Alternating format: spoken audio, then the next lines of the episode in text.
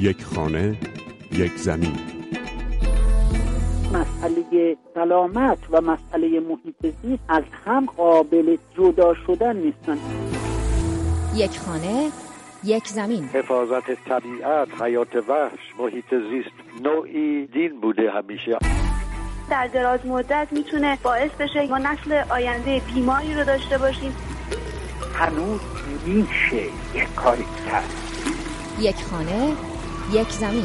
مجله محیط زیست رادیو فردا. سلام به شما همراهان رادیو فردا. آزاده اصلی هستم. این هفته درباره آخرین پژوهش در زمینه رابطه آلودگی هوا و آلودگی محیط زیست با سکته مغزی خواهید شنید. با هر گونه تغییر و بهبودی در از آلودگی هوا ما می‌تونیم یک اثر قابل ملاحظه در کاهش مرگ مشاهده کنیم. یک خانه یک زمین. سری مطالعاتی به نام بار جهانی بیماری ها که از سال 1990 میلادی با همکاری بانک جهانی و سازمان بهداشت جهانی شروع شده و 20 ساله که ادامه داره تعداد مرگ و ناتوانی های ناشی از بیماری ها در کشورهای مختلف دنیا محاسبه میشه. چرا که این کشورها به داده های محلی برای برنامه ریزی سلامت و اقدامات پیشگیرانه نیاز دارند. هدف اصلی این مطالعات محاسبه بار ناشی از مرگ و بار ناشی از ناتوانی در اثر ابتلا به بیماری هاست. آخرین نتیجه این پژوهش که در مجله معتبر پزشکی لنست منتشر شده برآورد و بررسی رابطه آلودگی هوا و محیط زیست آلوده با سکته مغزی در کشورهاست این تحقیقات که با استفاده از اطلاعات مربوط به تحقیقات پزشکی در 188 کشور از سال 90 تا 2013 میلادی انجام شده اولین بررسی جهانی اثر آلودگی هوا بر سکته مغزی محسوب میشه. بیش از 300 عامل مرگ و بیماری و 70 عامل خطر در این مطالعه بررسی شده و آلودگی هوا یکی از این موارد بوده که در دنیا فراگیرتر شده. دکتر محمد حسین فروزانفر استادیار در دانشگاه واشنگتن در سیاتل آمریکا در اپیدمیولوژی و بهداشت جهانی یکی از مدیران این پژوهش جهانی در بخش محاسبه عوامل خطر بوده. محاسبه ما نشون میده که تو کل دنیا ما بیش از 6.5 میلیون مرگ ناشی از سکته مغزی داریم. و سهم ایران هلوش 28 هزار مرگ ناشی از سکته مغزی. تو سال 2013 است که بهتر بگم سال 1392 سال مرجعیه که ما براش محاسبه کردیم. از این تعداد مرگ 15 هزار مرگ تو اتفاق افتاده و 13 هزار مرگ در زنها. ما محاسبه کردیم که با توجه به سطح آلودگی که مردم کشور ما مواجه هستند حدود 14 درصد مرگ ناشی از سکته مغزی می‌تونه منتسب بشه به مواجهه به این آلودگی هوا. یا به عبارتی می‌تونیم بگیم که اگه آلودگی هوا وجود نداشت سطوح خیلی پایینی وجود داشت می‌تونستیم جلوی 14 درصد مرگ ناشی از سکته مغزی رو تو ایران بگیریم.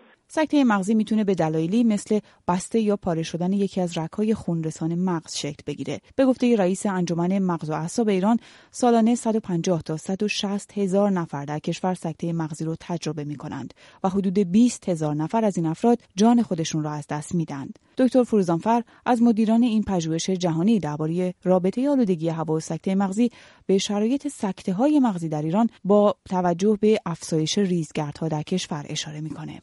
متوسط جمعیتی آلودگی به هوا تو ایران در سال 1369 حدود 28 میکروگرم بر متر مکعب بود. و این مقدار نزدیک 10 درصد افزایش پیدا کرده. تو کل کشور اگه به نقشه ماهواره و نقشه که ما محاسبه کردیم نگاه کنیم می‌بینیم که دو تا قانون اصلی وجود داره. یک قانون مرکز و شرق کشوره که بیشتر ناشی از بیابونه ولی در نقاط شهرنشینی و نقاط قرمز و سطوح بالای مهاجره که نگاه می‌کنیم تهران هست عراق هست و استان خوزستان. و استان خوزستان می‌تونیم در نظر بگیریم که مقدار زیادی از این آلودگی به خاطر ریزگرد است ما یک بخشی از آلودگی داریم در ایران که به خاطر آلودگی و مناطق صحرایی که به خاطر ریزگرد است استان جنوبی کشور و همچنین نوای مرکزی مطالعات زیادی نشون دادن که هر گونه کاهش در ریزگردا صرف نظر از منبع اونا می‌تونه خطر بیماری رو کم کنه خطر مغزی رو کم کنه. ما تو یک منطقه از منحنی خطر به ازای مقادیر مختلف مواجه به آلودگی هوا قرار داریم که حتی موفقیت های کم حتی پایش های 5 درصد 10 درصد می‌تونه تاثیر خیلی زیادی روی سلامت عمومی بگذاره. این حد اقل اثریه که می‌ذاره. وضعیت سکته مغزی در ایران روز به روز و سال به سال جدیتر میشه. بر اساس پژوهش‌هایی در این زمینه در ایران سن سکته مغزی ده سال کاهش پیدا کرده. سال گذشته کمپینی به نام صدای سکته مغزی رو بشنویم در ایران به راه افتاد که هدفش آشنا کردن مردم با نشانه های این بیماری بود. اونطور که مسئولان میگن 15 درصد افرادی که دچار سکته میشن فوت می‌کنند اما 70 درصد نجات یافته ها به خاطر ناتوانی های جسمی از کار محروم میشن. برای همین کمیته تخصصی مدیریت درمان سکته‌های مغزی در سال 94 در وزارت بهداشت تشکیل شد و 64 بیمارستان در سراسر کشور برای کاهش های ناشی از سکته‌های مغزی فعالیت می‌کنند. محمد حسین فروزانفر مدیر بخش محاسبه عوامل خطر این پژوهش در آمریکا میگه همه این احتمال ها و شرایط ساده ابتلا به سکته مغزی رو میشه با راه حل های ساده ای مثل کاهش آلودگی هوا کم کرد. آلودگی هوا تو بیشتر کشورهای دنیا مخصوصا کشورهای پیشرفته در طول ده سال 20 سال اخیر کاهش پیدا کرده. یعنی چیزی که میشه با اقدامات عمومی با کنترل منابع آلودگی مثل سوختهای فسیلی و غیره جلو گرفت. سکته مغزی در کل دنیا کم شده و در ایران هم کم شد تعداد سکته مغزی افزایش پیدا کرده. هیچ چیزی نمی‌تونه جای اقدامات پیشگیری اولیه برای کاهش خطر ابتلا به سکته مغزی رو بگیره که همون از طریق کاهش عوامل خطر مثل آلودگی هواست. که آلودگی هوا یکی از عوامل خطر سکته مغزیه. متخصصان گفتن در هر سنی سکته مغزی امکان پذیره. واقعیت اینه که خطر بروز این سکته در افرادی که فاکتورهای خطر در اونها وجود داره جدی تره. داشتن سابقه دیابت، فشار خون بالا، چربی بالا، تصلب شرايین، کم تحرکی و مصرف سیگار از جمله این عوامل خطره. احتمال بروز سکته قلبی در افراد توی رده سنی 60 تا 80 سال که عروق شکننده تری پیدا کردن بیشتر میشه. اما آلودگی و غلظت هوا می‌تونه این وضعیت رو تسریع ببخشه و شرایط رو تر کنه. هرچند که گفته میشه در سالهای گذشته مردم ایران در معرض خطر کمتری از مرگ ناشی از سکته مغزی هستند. اما دلیلش کنترل عوامل خطر نیست بلکه می‌تونه افزایش دسترسی به خدمات درمانی و آموزشی باشه. با این حال شیوع بیماری در ایران در بازه زمانی مشخصی به شدت افزایش پیدا کرده. این موردیه که دکتر فروزانفر مدرس دانشگاه واشنگتن در سیاتل آمریکا هم به اون تاکید داره. این آلودگی هوا از سال 1990 یا 1369 افزایش پیدا کرده. سال 1369 آلودگی هوا پنجمین عامل خطر مرگ ناشی از استروک بعد از سیگار. ولی تو سال 1392 یه پله بالاتر آمده و جای سیگار کشیدن رو توی رتبه چهارم گرفته. مطالعه ما نشون داد که از سال 90 مرگ های ناشی از سکته مغزی کم شدن.